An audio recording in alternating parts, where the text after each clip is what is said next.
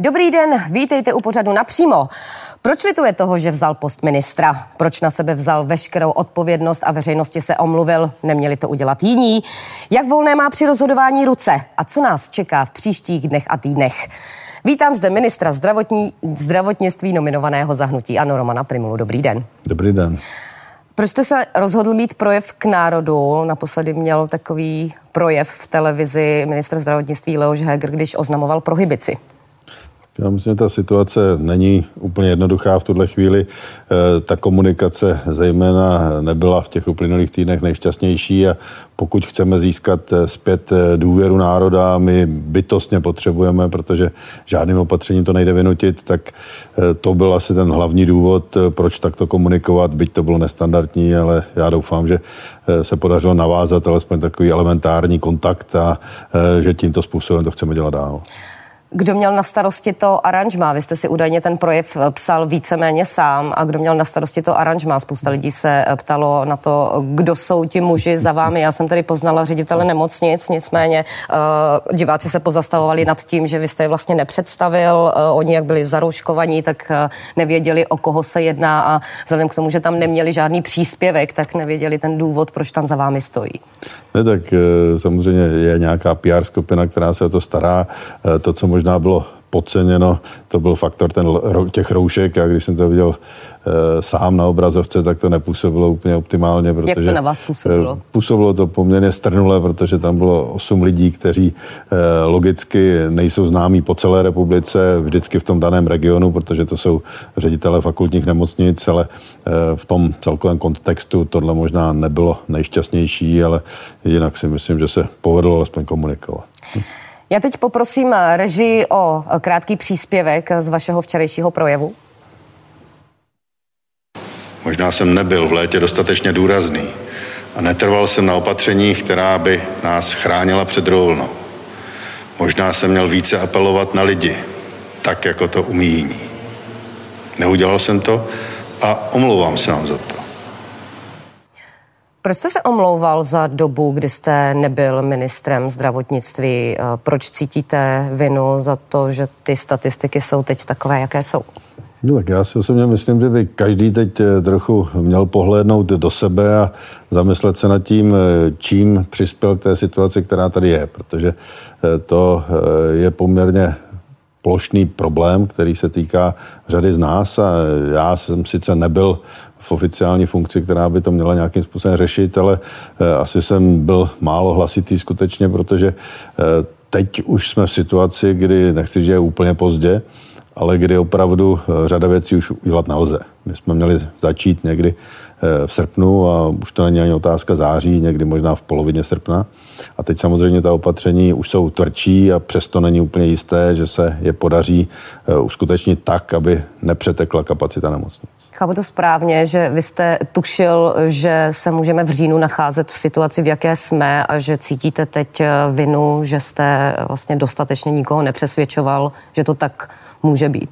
Ne, tak já jsem to víceméně naznačil, že tady bude druhá vlna asi konzistentně někdy už od dubna, protože... Vás někdo ona, neposlouchal? Tak eh, bylo tady klima ve společnosti, že to je lehká chřipka. Tohle, tohle já považuji za vůbec eh, největší problém, eh, kdy tady řada autorit z jiných oborů, ne epidemiologové, začali tvrdit, že to onemocnění není nijak závažné, že to je opravdu lehká chřipka. A to klima ve společnosti se postupně změnilo až v nějaké odmítání. A teď jsme v situaci, kdy eh, řada lidí ještě nevěří a to já už naprosto nechápu, že se něco děje, eh, když se nám kapacity nemocnic úspěšně plní a eh, ten proces není takový, že zítra řekneme a už nikoho nepotřebujeme brát, už to je vyřešeno. Ten proces bude trvat dál. Zastal jste se třeba Adama Vojticha, když se snažil o znovu zavedení roušek od září? To je naprosto minoritní věc. A zastal? Ne, já, já jsem tvrdil, že nemám rád eh, dva vzájemně se vylučující systémy, to znamená plošná opatření a semafor. Pokud zavedu semafor, tak by ta opatření měla jít podle semaforu a to byl vlastně ten problém, který my jsme měli. Eh, já jsem říkal, že to má být podle semaforu, ne plošně. Jak moc hrálo eh, v tom, co se dělo, v tom, jaká opatření se přijímala nebo nepřijímala třeba od začátku toho září roli to, že bylo před volbami? Tam si myslím, že už ten proces byl nastartován, to znamená, ta opatření jela. Myslím si, že to naopak nějak ovlivněno nebylo, protože to, že byl vyhlášen nouzový stav vlastně před volbami, tak to si myslím, že úplně... To byla vaše zásluha.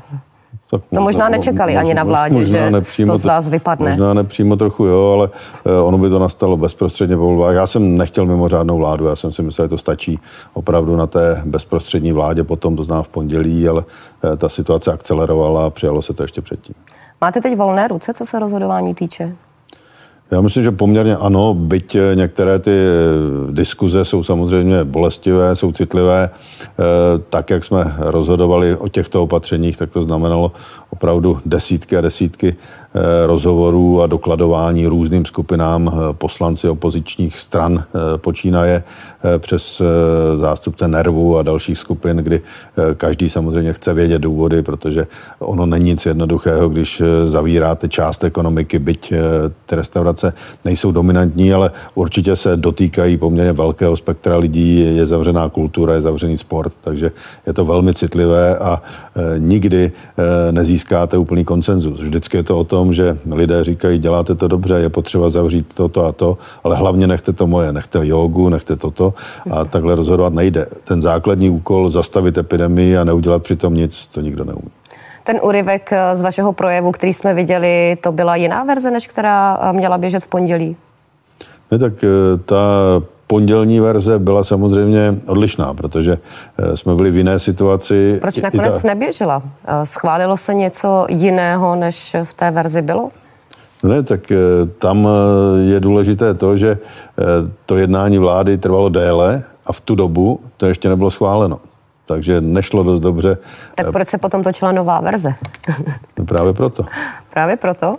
Nebylo, ne, nebylo třeba, nezměnilo to jednání vlády něco? Ne, ne, ne, tak e, a, a, asi je zřejmé, že ta základní verze byla identická, ale e, byly tam některé dílčí věci, které se týkaly třeba od kdy to opatření platí, to znamená posun třeba jednoho dne a některé detaily, ale e, to, co se týkalo těch základních opatření, tak ty, byla, ty byly v té první verzi.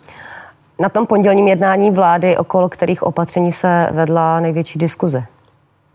Tak já si myslím, že toho se dovtípí každý, protože eh, ta nejcitlivější opatření eh, se týkala samozřejmě zavření prvního stupně a eh, restaurací, což zbuzovalo na všech těch fórech, kde jsme to projednávali, veliké diskuze a bylo to velmi těsné, já bych to hodnotil tak 55 na 45 ve prospěchu zavření těch škol a bylo to opravdu veliké diskutování na téma, co nám to přinese a co nám to naopak sebere. Podle mých informací eh, vy jste prosazoval i zákaz vycházení v noci po 22. hodině. To bylo ale ve verzi, která se týkala eh, restaurací, které by zůstaly otevřeny. To znamená, tam byla kombinace, eh, že by restaurace zůstaly do 18 hodin otevřené, pak by byly dvě hodiny v podstatě v režimu videového okénka a e, pak já jsem navrhoval, že v tomto kontextu by bylo dobré, aby ti lidé do dvou hodin byli doma. Pokud e, se restaurace zavřely, tak jak se nakonec rozhodlo, tak to opatření postrádá smysl, protože už těch aktivit e, mimo domov není mnoho. Když vláda eh, ta nově přijatá opatření na pondělní tiskové konferenci eh, představovala, tak od premiéra zaznělo, že ta opatření budou zmírněna, eh, pokud se reprodukční číslo dostane pod 0,8.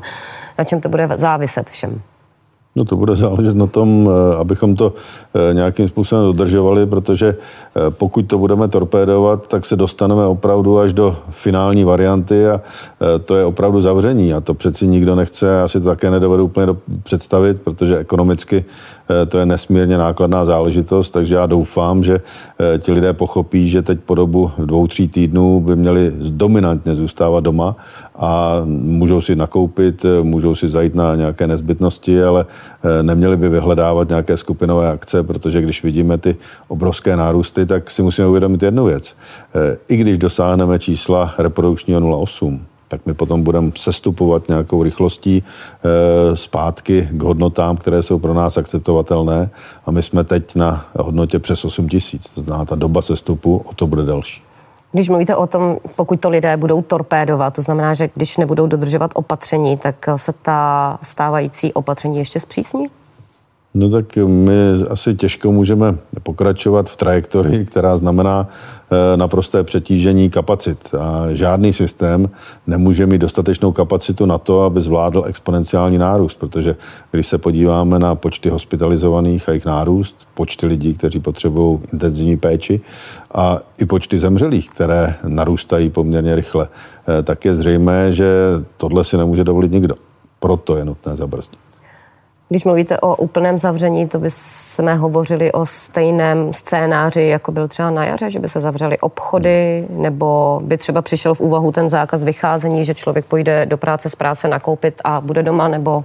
Tak my jsme v první vlně v podstatě zákaz eh, vycházení měli, nebo já bych to nenazýval zákaz vycházení, ale zákaz nebo omezení pohybu, které tady bylo celodenně. Tohle by byla jenom záležitost poměrně izolovaná, ale já pořád věřím, že to všichni pochopíme a vezmeme si to k srdci, že tohle udělat nechceme, ale že jsme opravdu ve velmi vážné situaci a já myslím, že nejdéle za dva týdny eh, každý uvidí, že ta kapacita nemocnice je opravdu ta původní úplně na stropu.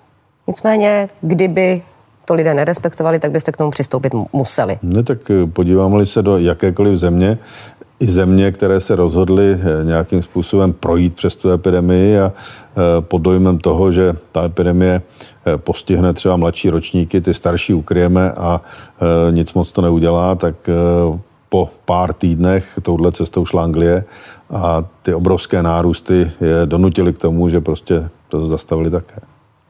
Pojďme se teď eh, více bavit o tom reprodukčním čísle eh, R. Eh, když si vezmeme postupně, jaký pokles toho čísla si slibujete od těch jednotlivých vlastně utažených sekcí. Co se týče například uzavření restaurací a barů, dá se vlastně na tom reprodukčním čísle potom poznat, když uzavřete restaurace a bary, že nebo očekáváte, že klesne to reprodukční číslo na nějakou hodnotu nebo o nějakou hodnotu?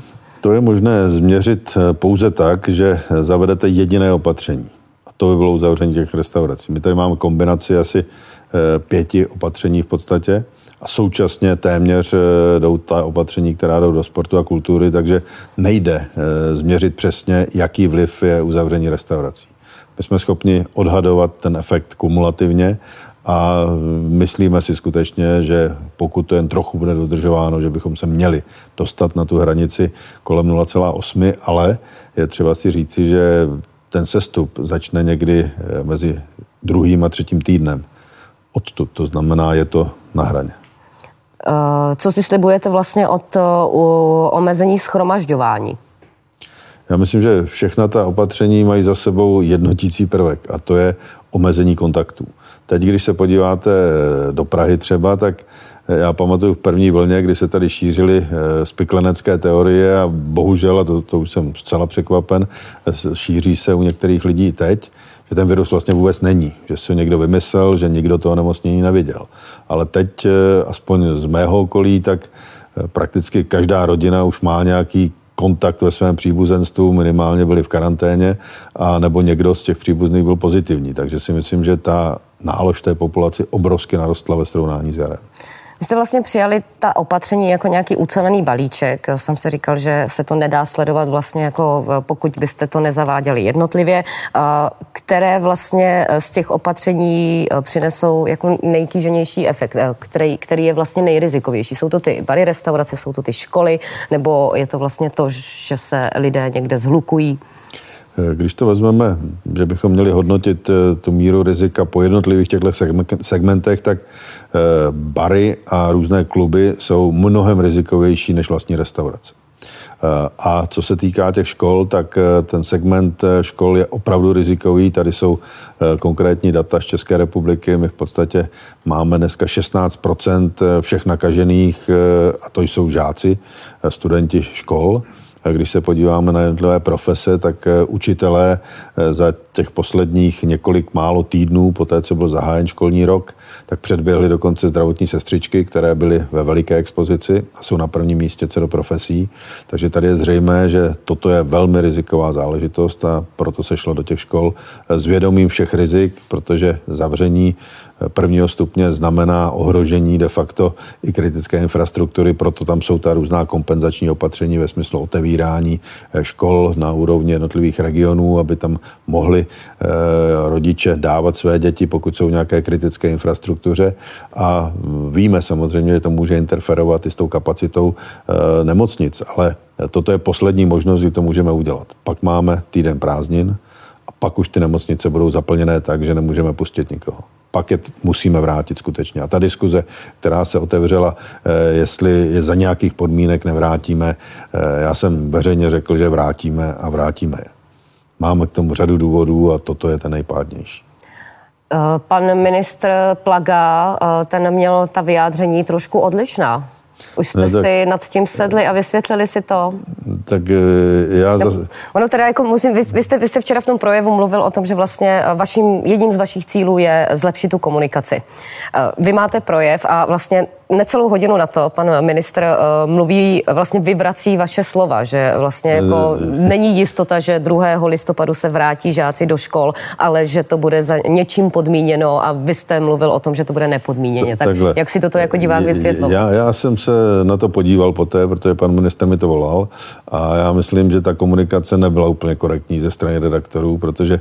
Byl do, do toho dotlačen, myslíte? Přesně, byl do toho dotlačen. On dvakrát řekl, že se vrátí a pak jako... A za jakých podmínek se nevrátí? Tak samozřejmě, když tady vybouchne jaderná elektrárna, tak asi nebudeme chodit eh, na první stupeň, ale eh, za všech normálních situací a opravdu to není podmíněné reprodukčním číslem, eh, my ty děti vrátíme. Vrátíme je už proto, že budeme opravdu ten personál potřebovat v plné sestavě v těch nemocnicích. Mluvíte o tom, že ty školy uh, reprodukčním číslem podmíněny nejsou.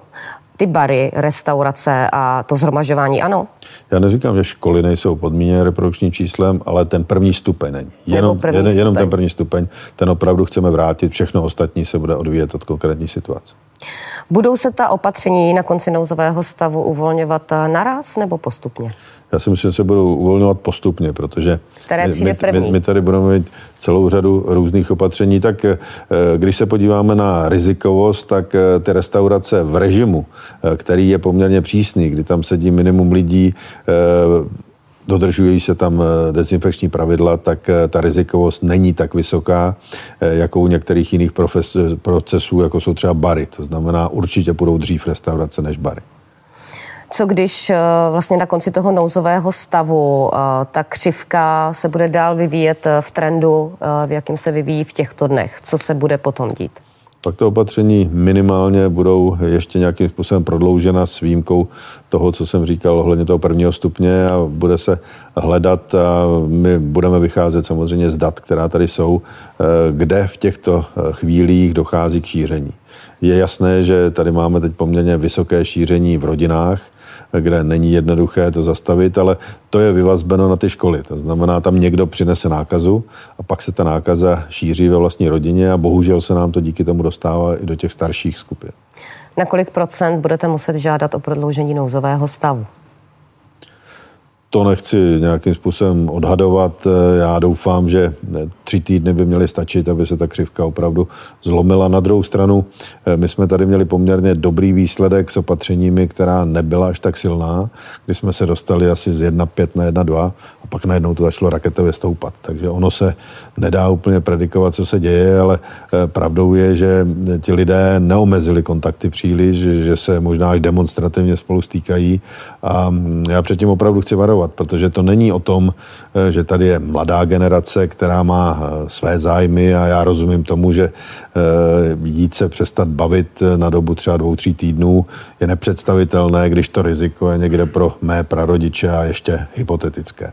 Ale ta realita je taková, že když my opravdu osadíme veškerou kapacitu nemocnic, tak pak může dojít k tomu, že mladý člověk bude mít autonehodu, přivezou ho na nemocnice, potřebuje ventilátor a ten ventilátor bude obsazen. Takže já bych opravdu chtěl říct, aby jsme si to uvědomili, abychom ten systém nepřetěžovali zbytečně, protože čím déle tam budou lidé hospitalizovaní s covidem, tím déle bude muset odkládat různé zákroky.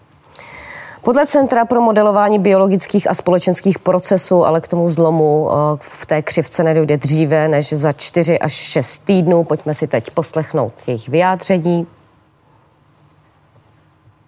My teď eh, jsme v situaci, že musíme eh, šlápnout na brzdu ve všech oblastech společnosti, protože eh, možná ta opatření nejspíš přišla už pozdě. My hovoříme o čtyřech až šesti týdnech, abychom viděli, jaký ta opatření mají smysl. Doufejme, že za ty dva až tři týdny na začátku listopadu už uvidíme nějaké zlepšení, ale rozhodně by bylo chybou si myslet, že se všechno uvolní a vrátíme se ke stavu ze září. Tolik eh, Roman Neruda. Nebude eh, v kontextu tohoto vyjádření a tiskové zprávy, eh, kterou dnes vydávali vláda a potažmo vy za tři týdny těli, čelit těžkému rozhodování, zda vlastně ponecháte nějaká stávající opatření, nebo budete muset lidem sdělit, že navzdory tomu, že se jim slibovalo, že to je na tři týdny do konce nouzového stavu, že to musí dál, uh, musí dál se trvat a že budete i čelit tomu, že třeba nebudou tak ochotní ta opatření dodržovat? Eh, já tady asi eh, jsem nikomu neslíbil, že všechna ta opatření mávnutím kouzelného proutku zmizí. To určitě ne. Eh, některá se uvolní, některá ne a bude záležet, jak to bude vypadat. To, co tady odeznělo, tak ano, 4 až 6 týdnů, to je doba, eh, kdy bychom se měli vrátit eh, k těm normálním hodnotám. Ale ke zlomu na té křivce si myslím, že opravdu musí dojít někdy mezi druhým, třetím týdnem, nejdéle na konci třetího týdne. Pokud by k tomu nedošlo, tak je všechno špatně a myslím si, že eh, i v Izraeli, kde ta situace byla obdobná, tak k tomu došlo na sklonku toho třetího týdne. A e, v tom Izraeli tam právě k těm restrikcím přistoupili také trošku tvrději. Pokud by tedy k tomu spuštění ne, ne, nedošlo, pokud by teda všechno bylo špatně, jak jste mluvil, tak e, by docházelo k uzavření obchodu, nebo by lidé měli omezený, omezený pohyb, jak by to bylo? My máme určitou zkušenost už té první vlny, co je rizikové, co není rizikové. E, ty obchody zas tak rizikové nejsou. Spíše je to otázka e, toho pohybu, protože lidé e, se snaží veškerá nařízení obcházet, mají různé párty doma, schází se tam a každá taková párty je velmi riziková. My, když se podíváme na ty různé svatby, které byly, nebo různé eventy, tak tam dojde k tomu, že se nakazí opravdu poměrně velký počet lidí a e, když tady byla diskuze, jestli s pěvem se to šíří a řada e, umělců tvrdila, že nikoliv, tak e, máme skutečně poměrně dobré důkazy o tom, že pokud tam je zbor třeba, tak dokáže jeden člověk nakazit během toho jednoho hodinového zpívání většinu z toho sboru. Takže eh, daleko rizikovější je zhlukování lidí nebo nějaké, vlastně nějaké tyto sociální kontakty. Jak by se tomu dalo zabránit, pokud by ta křivka vypadala špatně vlastně i za těch několik týdnů? Eh, jak by se dalo uhlídat, že lidé nebudou chodit na návštěvu s, s lahvemi a popíjet doma? Je, je to přesně tak, ale eh, uvědomme si, že je něco jiného, když navštívím souseda, s kterým se dobře znám a přinesu si láhev, to nikdo nikomu nezakazuje, prostě bude nás tam pár, tak i v případě, že by jeden byl infekční, tak nakazí těch šest dalších a dále to nejde. Ale pokud se setkáváme a za B všichni se znají, takže jsme schopni zjistit, kdo to byl.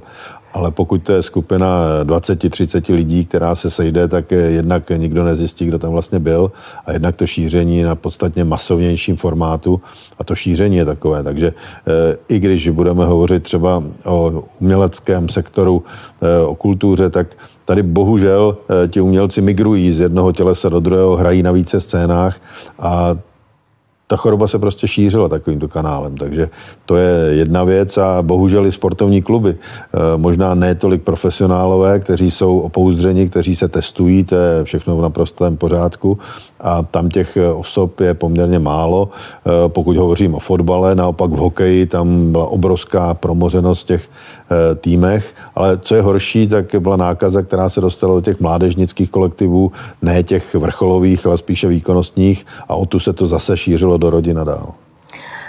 Podle eh, dnešní zprávy deníku N vláda v tuto chvíli pracuje se třemi možnými scénáři, přičemž ten nejoptimističtější počítá s, napl- s naplněním kapacit eh, nemocnic. Ten nejhorší, eh, kdyby potom reprodukční číslo nekleslo pod 1,5, tak potom počítá s 11 tisíci hospitalizovanými pacienty.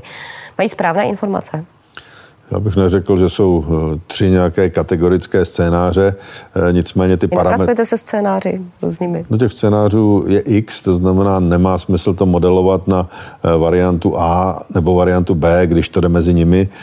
Ten, ten systém je modelován tak, že máme opatření, která je možno udělat, aniž bychom nějakým způsobem zásadně interferovali s tou běžnou praxí.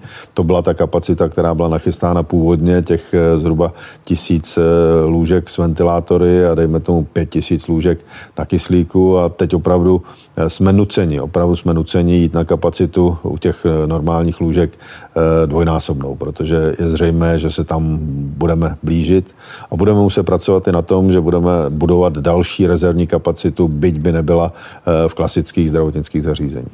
Vy jste včera ve svém projevu právě hovořil i o nutnosti posílit kapacitu nemocnic, také o tom posílit financování, protože asi odkladem plánovaných zákroků vlastně eh, přicházejí nemocnice o peníze. Daří se to? Ne, tak tady to je otázka dohody, kdy eh, Všeobecná zdravotní pojišťovna byla velmi střícná a eh, probíhají tady skutečně jednání, jak to narovnat, protože jasné, že ta nemocnice eh, potřebuje z něčeho žít a že nechce mít prázdná lůžka. Proto chce provádět různé zákroky a já zase nejsem přítelem toho, abychom okamžitě uprázdnili kapacitu třeba pět tisíc lůžek a čekali, až něco přijde.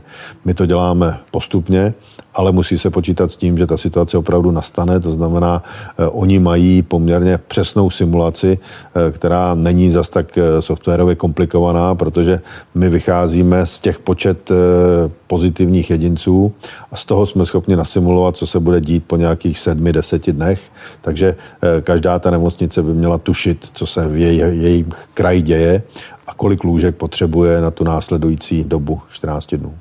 Mají nemocnice, a to i ty necovidové, dost ochranných zdravotnických pomůcek? Nepotýkají se s podobným problémem, jako tady byl na jaře?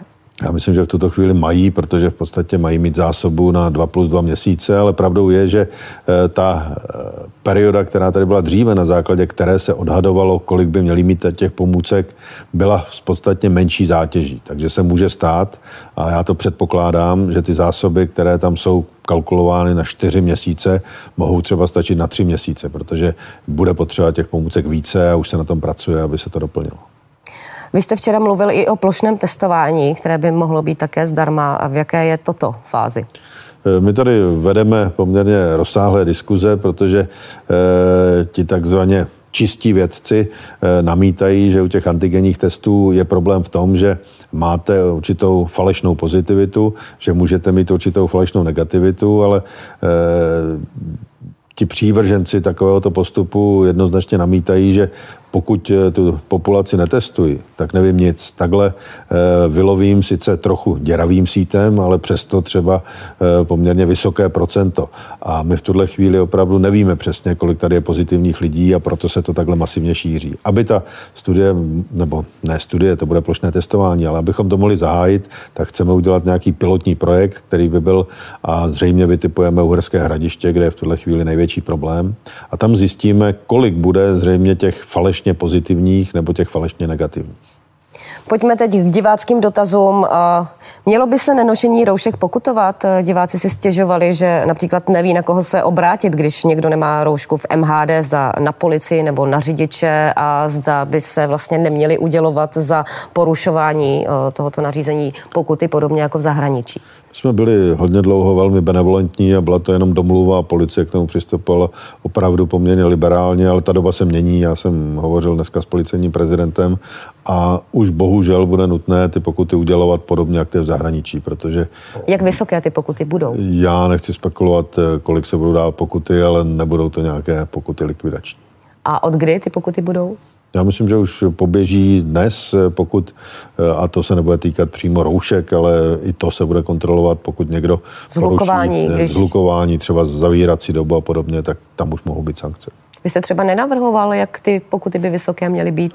To, to není můj problém a druhá věc je, že eh, pokuty vycházejí z nějaké eh, legislativy, takže tam nejde navrhovat pokutu, která je nad rámec. Já si myslím, že to bude standardní systém pokutování, byť může být eh, v nouzovém stavu vyšší. V souvislosti s rouškami, proč se nenosí všude ty roušky? Proč nejsou nařízené i mimo například zastávky MHD, když se podíváme na to, kde ty roušky mají význam, tak můžeme jít do extrému, že ty roušky máme úplně všude. My jsme hodnotili, jaká jsou rizika a v tom venkovním prostředí eh, opravdu na těch zastávkách eh, je to na místě, ve vnitřním prostředí je máme a když jsme diskutovali o tom, jestli plošně ve venkovním prostředí, tak jsme se při jak si přiklonili k názoru, že stačí to v tomto režimu, ale na druhé straně chci říci, že tam, kde dojde ke zlukování lidí, tak nechci ty lidé tu roušku vezmou, budou ji mít, tak tam si myslím, že to na místě. Několik diváků se pozastavovalo nad tím, proč zůstaly otevřené speciální školy a to Údajně podle nich mnohdy i v případě, že tam byl prokázán COVID. Diváci v této souvislosti zmiňovali například Olomouc a podobně. Proč tedy zůstaly eh, speciální školy? Tady je to trochu paradoxní, protože v té první vlně jsme speciální školy zavřeli a řada diváků si stěžovala, že jsme je zavřeli, že je to problém, tak eh, teď to je obráceně, ale ten důvod, ten je poměrně zřejmý. Ono se ukázalo, eh, že to jsou za A poměrně malé skupiny a za B o ty děti eh, se není jednoduché starat a někdy to ty rodiče velmi handicapuje, když mají celou tu péči kontinuálně dělat jenom sami, takže tady byla řada dobrých důvodů, proč to ponechat otevřené. Hrozí eh, například i u mateřských škol, že se budou zavírat třeba v souvislosti s nějakou zhoršující se situací? Mateřské školy zavírat nechceme. Eh, ty skupinky tam jsou podstatně menší a v podstatě eh, pokud eh, dojde i k nákaze, tak u těch nejmenších dětí probíhá velmi eh, mírně. Eh, pedagogové by se měli chránit, distribuovaly se respirátory třídy dvě, takže není zatím důvod uzavírat mateřské školy. Proč zůstaly otevřené jazykové školy s maximálním počtem pěti studentů, když základní školy jsou zavřené? To vychází z počtu, který tady máme jako limitující, takže když se může potkat 6 osob, tak to je 5 plus 1. Eh, tady nebyl důvod to nějakým způsobem měnit. To je obecné pravidlo, které když je naplněno, tak eh, nezakazujeme. Tak a teď eh, poslední dotaz. Několik diváků se ptalo i na to, proč se opatření nevztahují na prezidenta Miloše Zemana. Já myslím, že opatření se vztahují. Tam jsou nějaké výjimky, které se týkají různých ústavních orgánů, aktivit a podobně, ale myslím si, že to bude vycházet opravdu z konkrétní situace, eh, která musí vycházet z norem, které tady jsou a uvidíme, jak to bude. Já nezasahuji do toho procesu, abych nebyl ovlivněn tím, že se mě to týká, takže ta opatření řeší exkluzivně paní hlavní hygienička, ale troufám si říci, že budou v souladu se zákony a nařízením. Teď váš názor, neměl být pan prezident v tomto případě příkladem třeba? Ne, tak já si myslím, že by každý měl jít příkladem, ale e, tam opravdu e, v tuto chvíli e, zase je třeba říci, že legální ten obřad je protože tam opravdu, tak jak to je popsáno, i pro politické strany, ono eh, je možná kuriozní, že eh, tady vidíme různé názory politiků a podobně, ale pro politické strany tady je výjimka. To znamená, eh, když se sejdou dvě politické strany nad jednáním třeba, jak bude vypadat konstelace na hejtmanství, tak tam spolu diskutuje šest lidí a mohou, protože tam tato výjimka je. A vy se budete nějak speciálně připravovat, co se týče hygienických opatření na to, že si budete to vyznamenání převzít? Já nevím, v jaké podobě to bude a ještě skutečně netuším, takže e, tady je asi zbytečné dopředu spekulovat a říkám, e, opravdu ty kontakty by měly být omezeny při jakékoliv příležitosti na minimum a toho by se měl držet každý. Pane ministře, tolik ode mě, díky, že jste byl dnesním naším hostem. Tímto se s vámi loučím, hezký den. Děkuji moc, naschanou. Politici, klíčové osobnosti Česka, témata, která vás zajímají. Budu se ptát za vás napřímo, vždy ve středu v 17.45.